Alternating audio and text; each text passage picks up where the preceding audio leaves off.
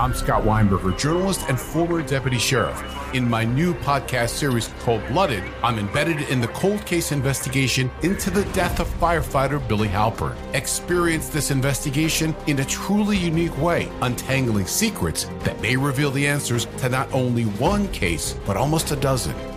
Listen to Cold Blooded, the Apollo Gym Murders on the iHeartRadio app, Apple Podcasts, or wherever you get your podcasts. Something that makes me crazy is when people say, Well, I had this career before, but it was a waste. And that's where the perspective shift comes that it's not a waste, that everything you've done has built you to where you are now. This is She Pivots the podcast where we explore the inspiring pivots women have made and dig deeper into the personal reasons behind them. Join me, Emily Tish Sussman, every Wednesday on She Pivots. Listen to She Pivots on the iHeartRadio app, Apple Podcasts, or wherever you get your podcasts. Hi, guys. Nancy Grace here, host of podcast Crime Stories with Nancy Grace. I've dedicated my life to fighting crime and helping crime victims. For a decade, I prosecuted violent felonies Every day is a mission. Every day is a chance to stop crime and keep one more person safe. Listen to Crime Stories with Nancy Grace on the iHeartRadio app, Apple Podcasts, or wherever you get your podcast. Murder in Miami is a production of iHeartRadio. Previously on Murder in Miami.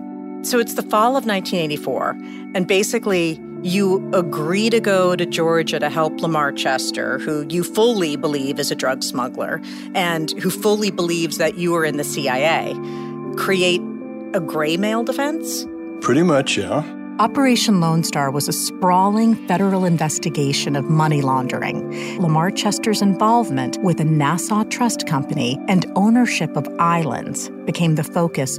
There's over 10,000 cold cases in Miami Dade, which is a staggering number. The 80s were a very large part of the 10,000 cases. The star witness, in fact, the whole point of the hearings was this tall, slim woman in her 30s, Leslie Bickerton, who the newspapers were billing as Lamar's bookkeeper and mistress. The government had been implying, if not outright stating, with witnesses fed to alligators, the portrayal that they were doing of Lamar Chester. Chester had told her that he, quote, got rid of a man and fed him to the alligators. And she says that he mentioned the man's name as Ed Clayton.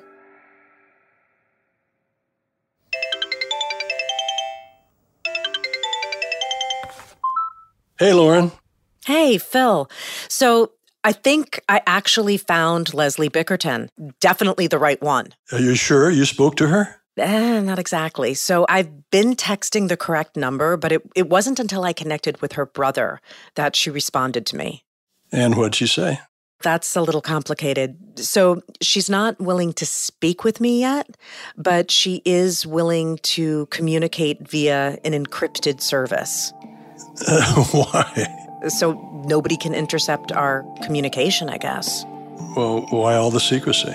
Because, Phil, after all these years, she's still afraid for her life. I'm Lauren Bright Pacheco, and this is Murder in Miami.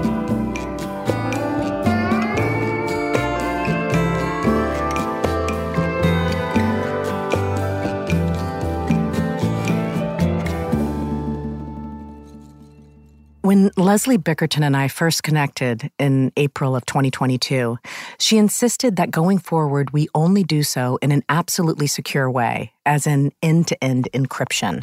Once we settled on a means, it still took her over an hour to respond to my initial explanation of who I was and why I was reaching out. She was extremely guarded and suspicious as to exactly why I was searching for her. After stressing she was extremely private and extremely careful as to who she let into her life, she offered me this ominous warning. Quote, You have no idea, she typed, what you are stepping into. Trust me, she continued. I know this as a fact. Unquote.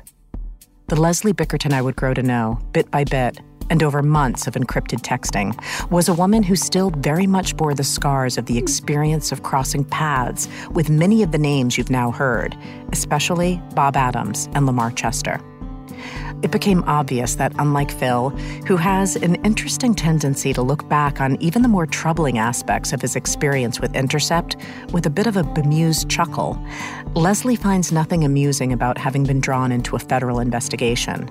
In fact, she still lives in fear of the individuals she became intertwined with, even the ones she still hasn't identified. Our early communications were halting, sporadic, and somewhat cryptic, as I sought to give her a level of comfort and trust while dealing with the limitations of texting. What became very clear, though, was her significant trepidation over revisiting the Lone Star period of her life at all, and her belief that sinister forces beyond her control at the time were still at work today. Like Phil, she seemed to be struggling to put together the pieces of that period of her life, but unlike Phil, she very much felt to be a target of violent threats. Quote, There was a contract out on me, and I know much more than I should, she texted. But I was too naive and stupid not to realize what I was involved with and had to find out a lot more after the fact, unquote.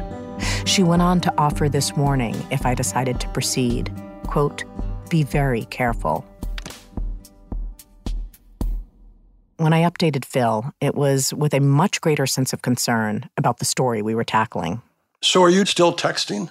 Yeah, just texting. But, you know, I have to say, she is extremely concerned about her safety and, and honestly very convinced that I'm putting myself in harm's way by even revisiting any of this. Oh, come on now.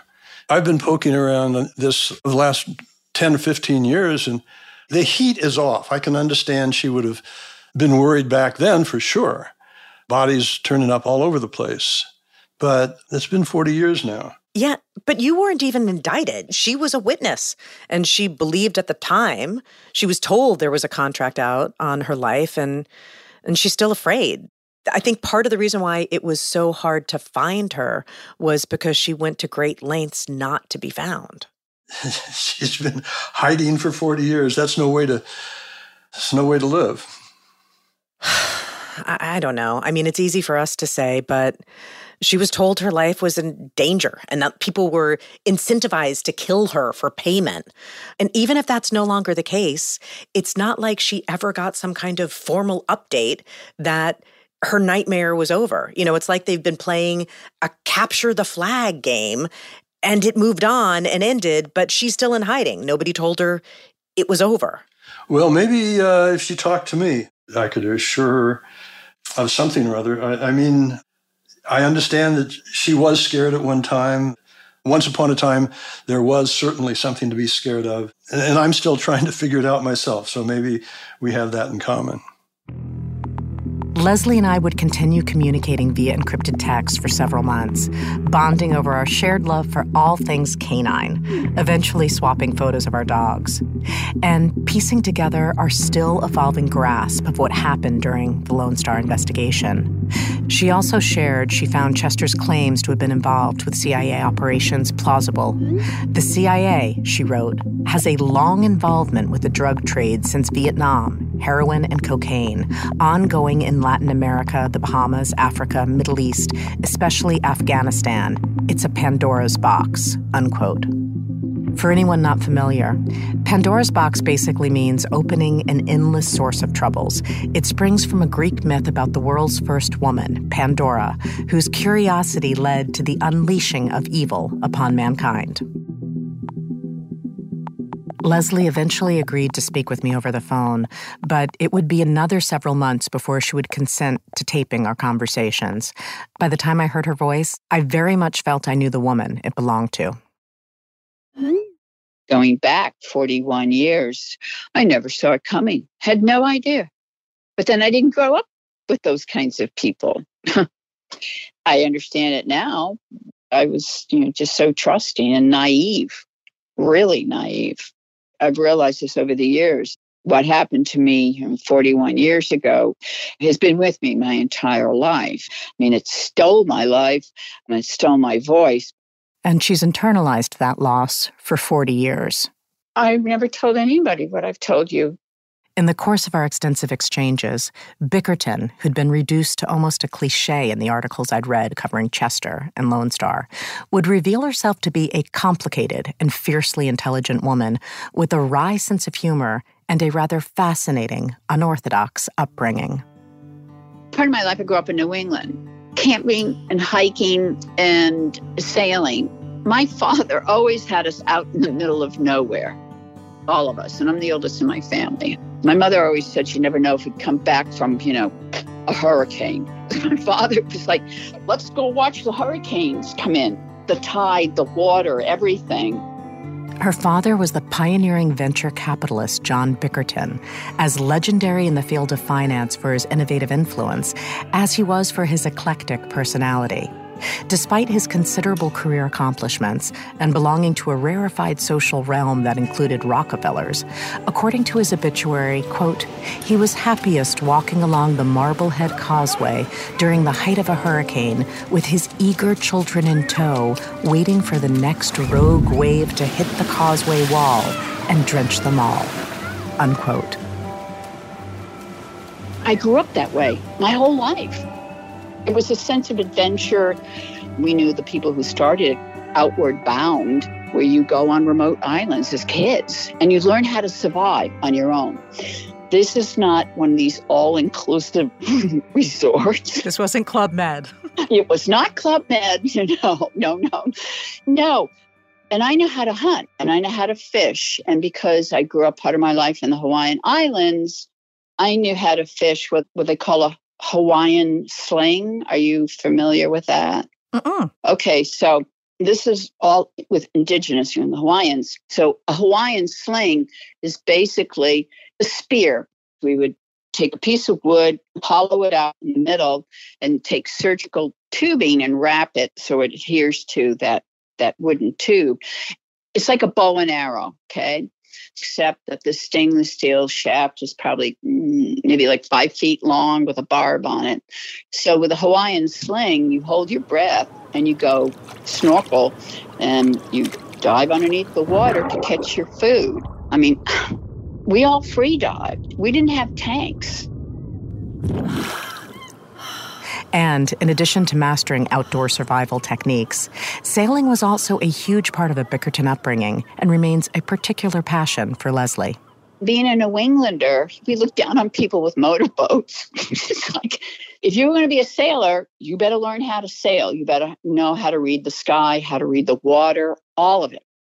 By the time Leslie Bickerton, who also dabbled in modeling while living in Hawaii, crossed paths with Lamar Chester, she was barely 30 years old and fully putting her upbringing around finance and formal training in taxation and accounting to work in an environment she knew very well the Cayman Islands.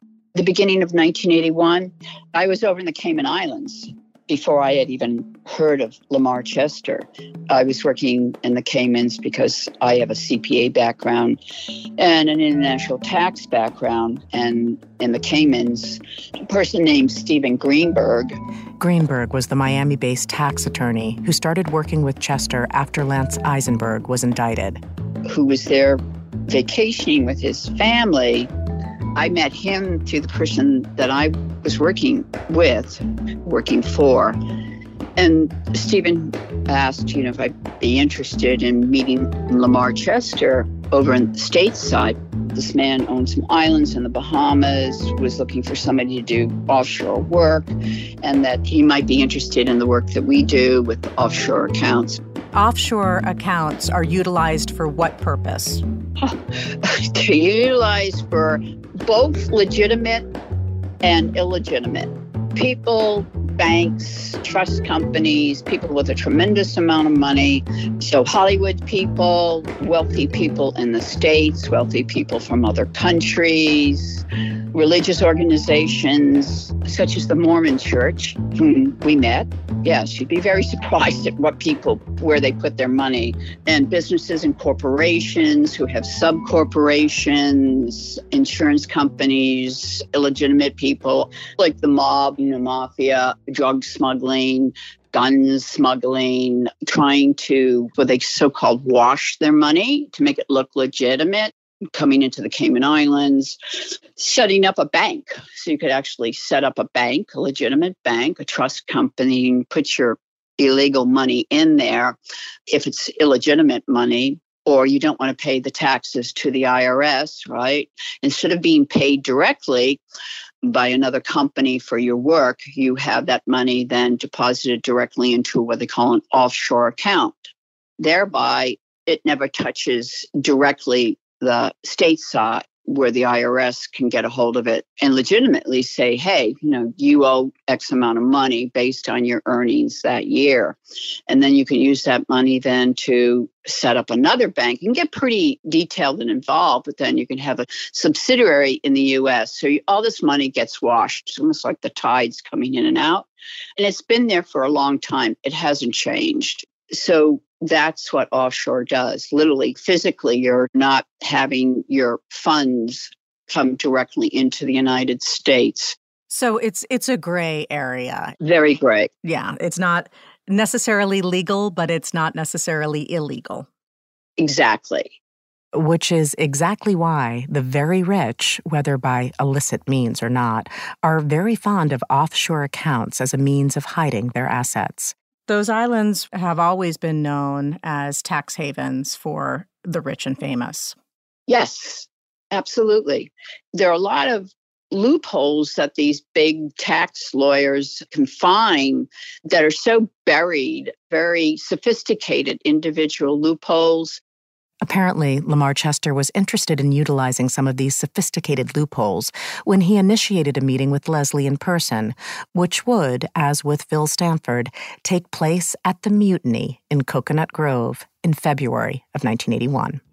I met him for dinner at a hotel that they had put me in.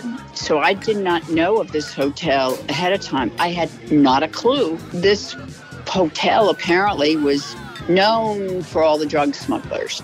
Did he make it clear at that dinner meeting why he wanted to hire you and what he wanted you to do for him?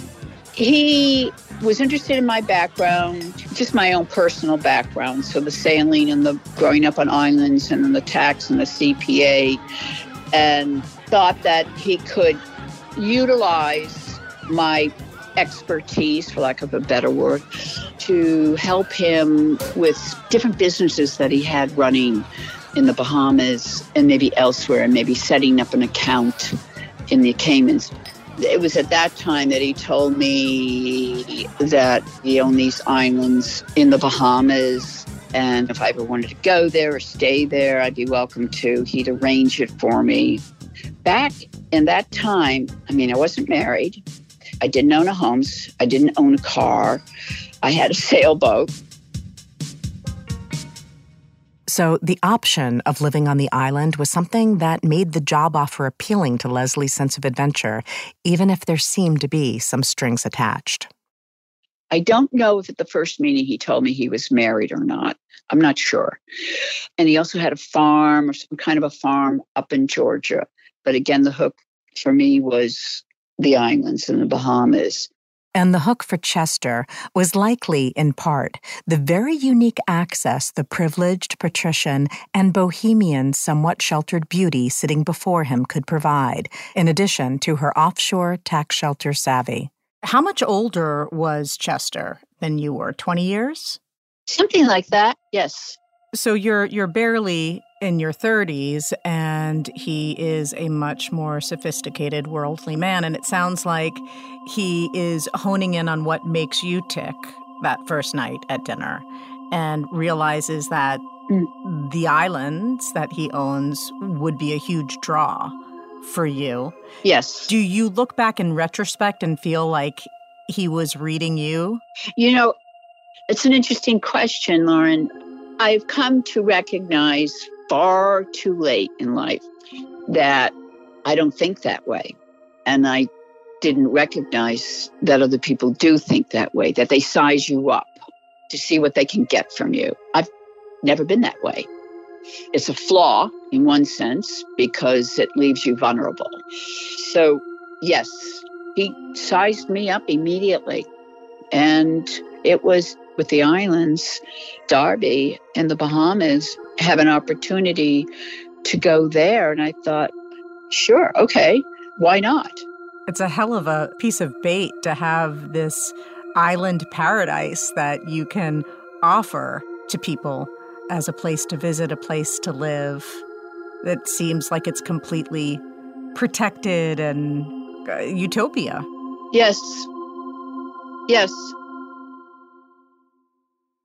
Mom met a lot of your demands over the years. This Mother's Day, get her the Bartesian cocktail maker that makes premium cocktails on demand. In just 30 seconds, have your choice of over 60 premium or seasonal cocktails, all at the touch of a button. Get $50 off on the Bartesian cocktail maker now when you buy one pack of cocktail capsules. So, for all the times you made a mess, get mom the countertop cocktail system that makes premium cocktails without making any mess at all. For all the times you begged for soda, get her premium cocktail capsules made with real fruit juice and craft bitters. For all the times you demanded tacos for dinner, get her the Bartesian that mixes margaritas in just 30 seconds. Make mom's Mother's Day and all the 364 days that aren't Mother's Day with a Bartesian cocktail maker at $50 off. Visit B-A-R-T-E-S-I-A-N dot com backslash mother now to get $50 off the Bartesian Premium Cocktail Maker. Bartesian, premium cocktails on demand. I'm Scott Weinberger, journalist and former deputy sheriff. In my new podcast series, Cold Blooded, the Apollo Gym murders, I'm embedded in the cold case investigation into the death of firefighter Billy Halpern. It's just a shame, you know, that they took him from us. Experience this investigation in a truly unique way, knocking on doors, uncovering new evidence, including the DNA of a potential killer. Uh, my name is Danny Smith. I'm a detective uh, with Miramar Police Department. This is Scott Weinberger. We're actually reopening an old case, and your name came up. Untangling secrets that may reveal the answers to not only one murder, but almost a dozen. I thought they were going to kill me, so I kept my mouth shut and I didn't say anything. All these years, I didn't say anything. Listen to Cold Blooded, the Apollo Gym Murders on the iHeartRadio app, Apple Podcasts, or wherever you get your podcasts. Get emotional with me, Radhi Devlukia, in my new podcast, A Really Good Cry. We're going to talk about and go through all the things that are sometimes difficult to process alone. We're going to go over how to regulate your emotions, diving deep into holistic personal development, and just building your mindset to have a happier, healthier life. We're going to be talking with some of my best friends. I didn't know we were going to go there on this. People that I admire. When we say listen to your body, really tune into exactly. what's going on. Authors of books that have changed my life. Now you're talking about sympathy, right. which is different than empathy, yeah. right? And basically have conversations that can help us get through this crazy thing we call life. I already believe in myself. I already yeah. see myself. And so when people give me an opportunity, I'm just like, oh, great, you see me too. We'll laugh together, we'll cry together, and find a way through all of our emotions. Never forget, it's okay to cry as long as you make it a really good one. Listen to A Really Good Cry with Radhi Devlukia on the iHeartRadio app, Apple Podcasts, or wherever you get your podcasts. I was struck that Bickerton, like Stanford, was at a point in her life where she was drifting a bit, sort of following her fate where it led, which made it much easier to get sucked into the orbit of someone with an agenda. Oddly enough, you were perfectly suited to take Chester up on the offer to go live on his island. Yes.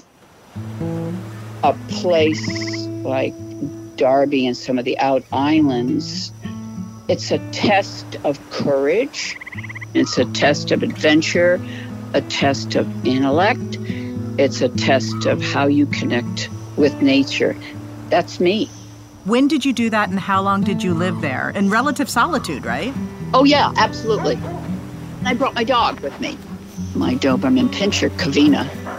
So it was Kavina, and there was another little dog there, a mutt island dog, and that was it there was nobody there to serve me or watch over me or any of that. But I was knew I was capable of being able to exist that way, and it was again another adventure for me. Remember, Leslie had taken her dog to Darby. It will play a major role in her testifying for the prosecution. In addition to accepting the challenge of living on the island and the job with him, Leslie Bickerton would also become romantically involved with Chester. All three of those things would come back to haunt her. I had not a clue of what I was walking into, but the draw was the Bahamas and the islands.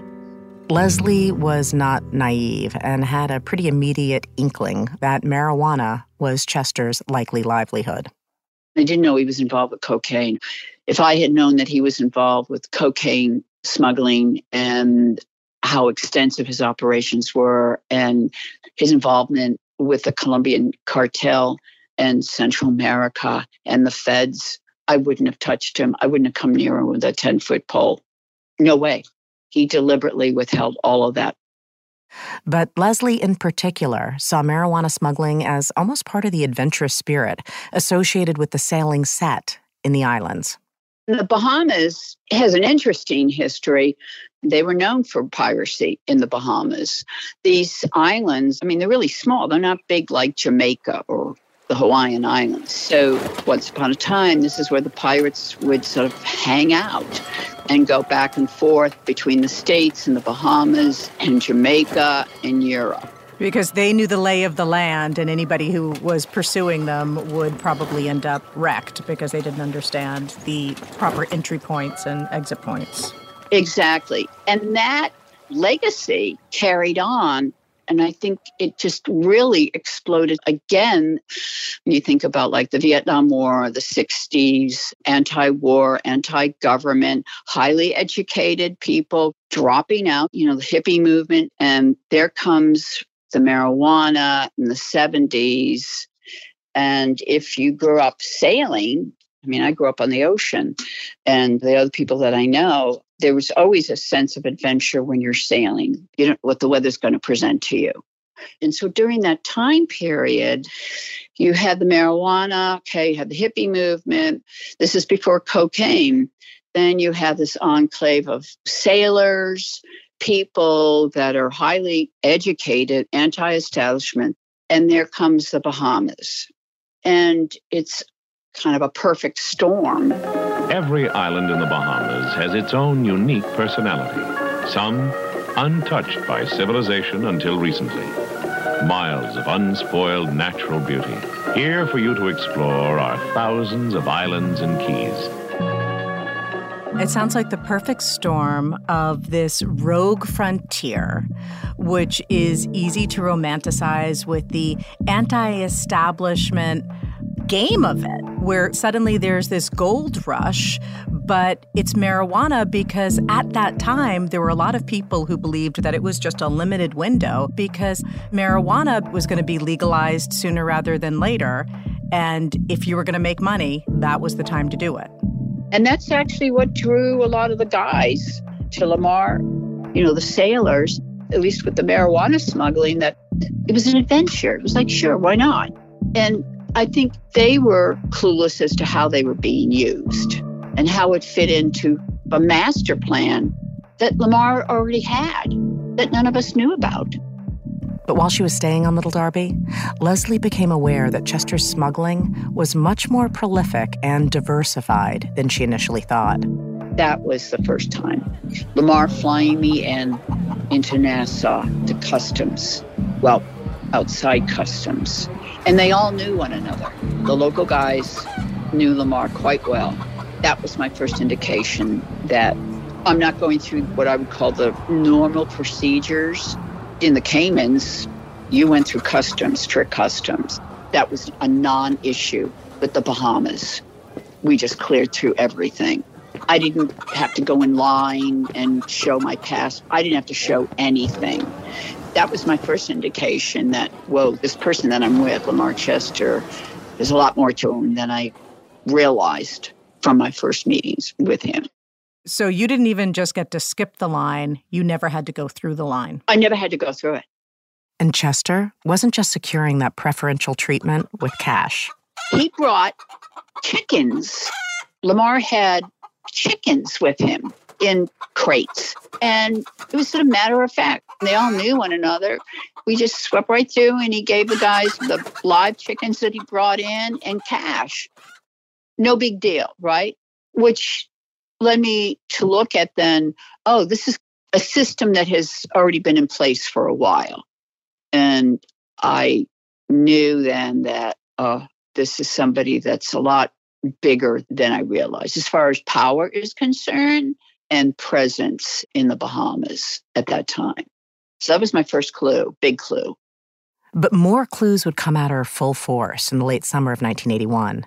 Leslie had departed the Darby Islands, but would be told her Doberman, Covina, would have to fly out on a later flight.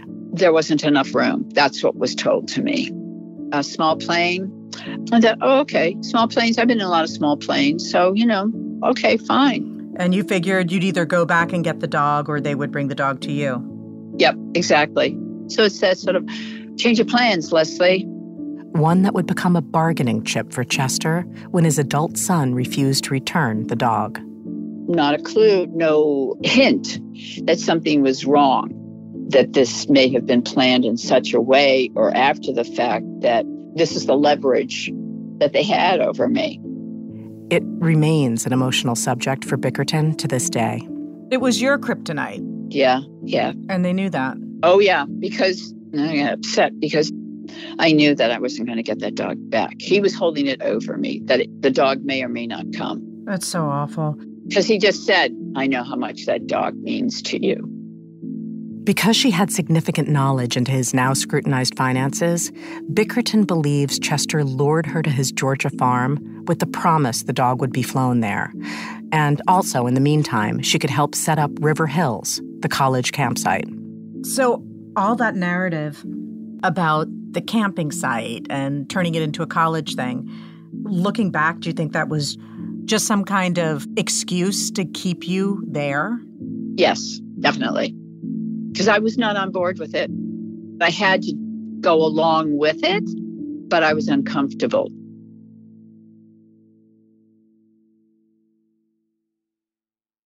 Mom met a lot of your demands over the years. This Mother's Day, get her the Bartesian cocktail maker that makes premium cocktails on demand. In just 30 seconds, have your choice of over 60 premium or seasonal cocktails, all at the touch of a button. Get $50 off on the Bartesian cocktail maker now when you buy one pack of cocktail capsules. So, for all the times you made a mess, get mom the countertop cocktail system that makes premium cocktails without making any mess at all. For all the times you begged for soda, get her premium cocktail capsules made with real fruit juice and craft bitters. For all the times you demanded tacos for dinner, get her the Bartesian that mixes margaritas in just 30 seconds.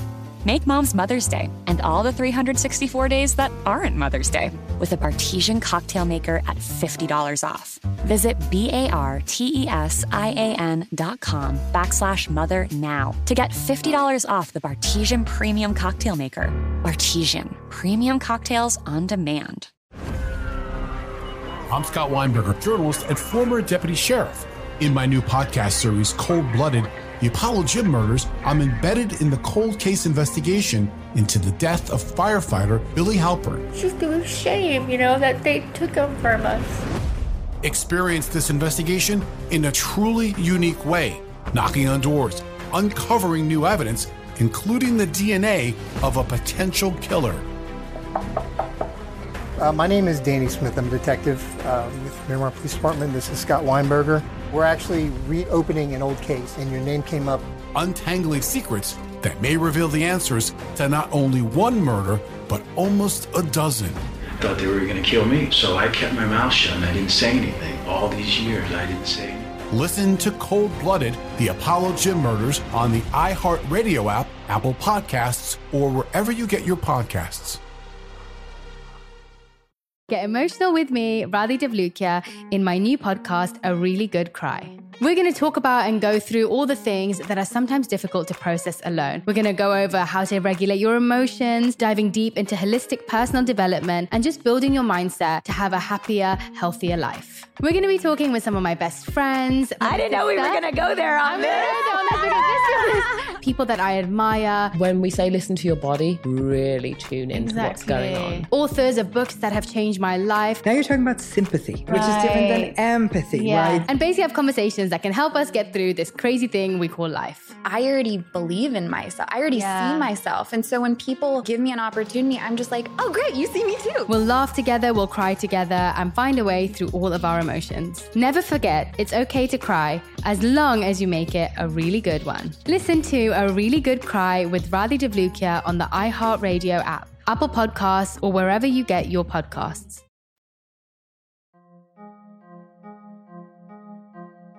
When Bickerton became impatient about the time it was taking to get her Doberman back, she was given another job and power of attorney for Chester and his wife to fly to the Grand Caymans.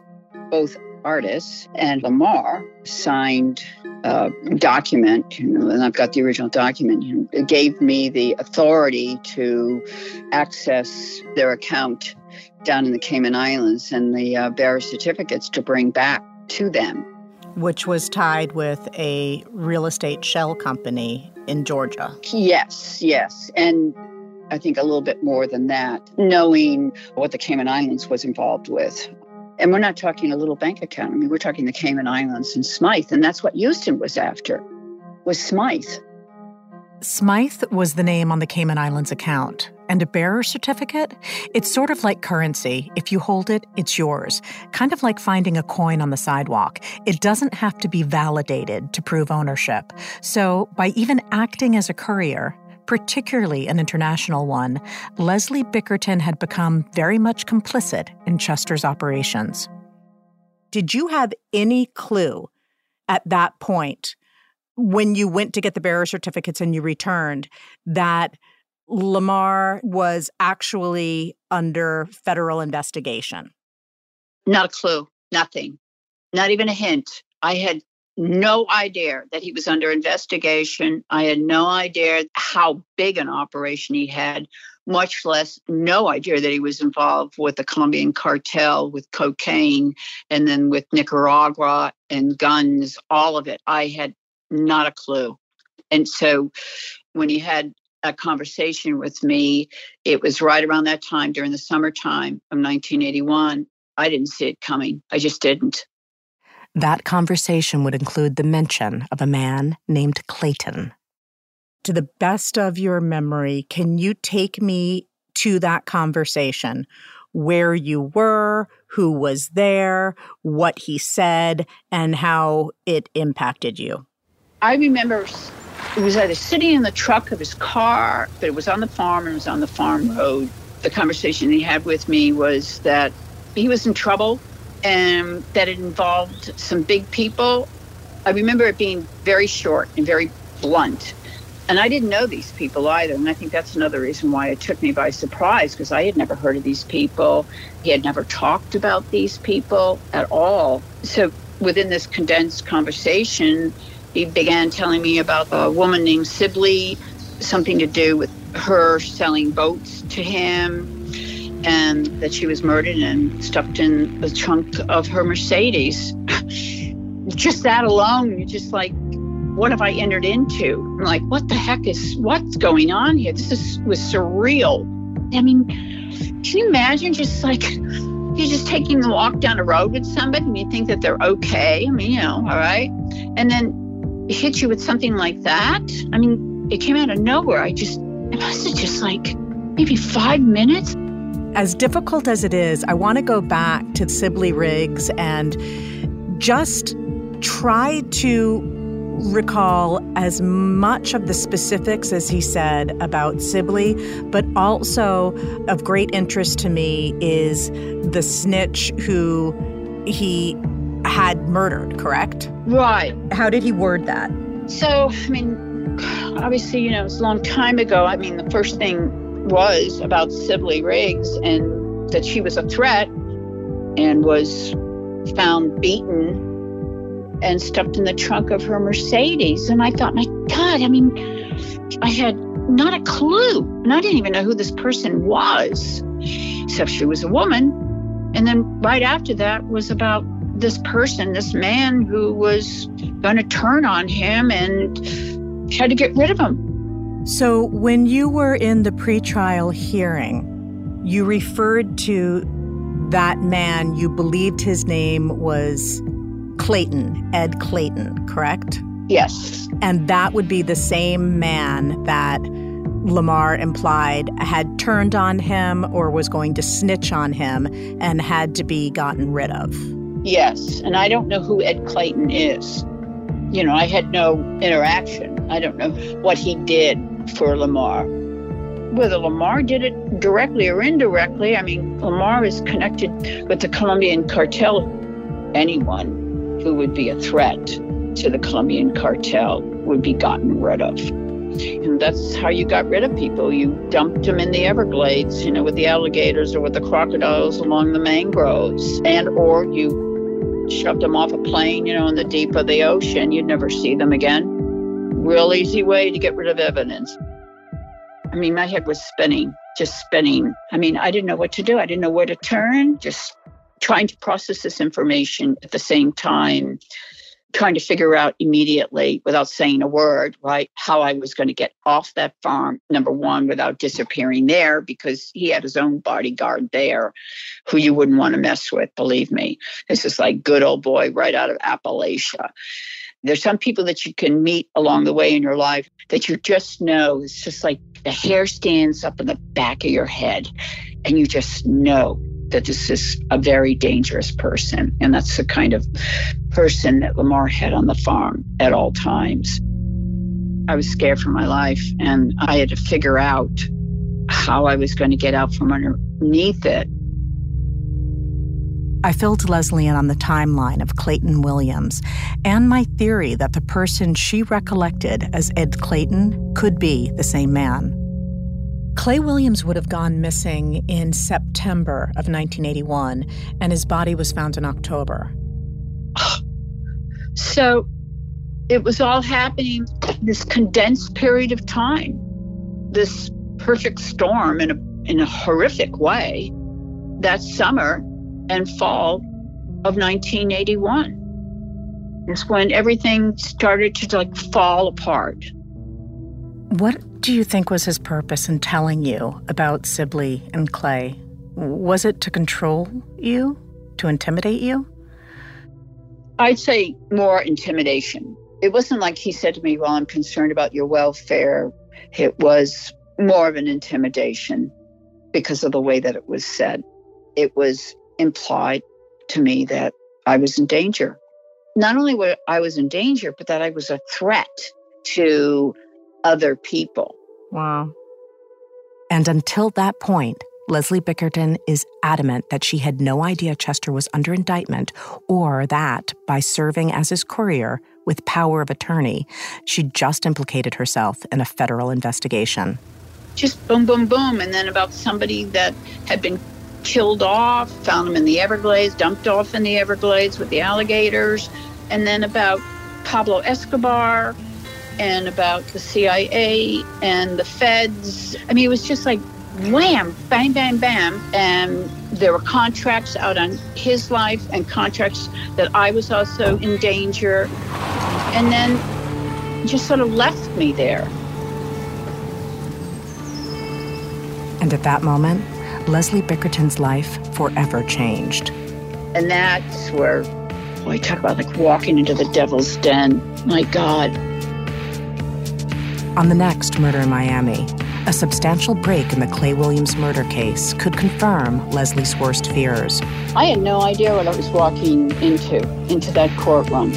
Or it could all just be part of a bigger plan. Bobby Lee turned to me, looked right at me, and said, Let's go feed somebody to the gators. And another prolific smuggler shares his story of being set up. It was a show trial, beginning to end. Half the things that happened or were said at the trial just were made up out of thin air.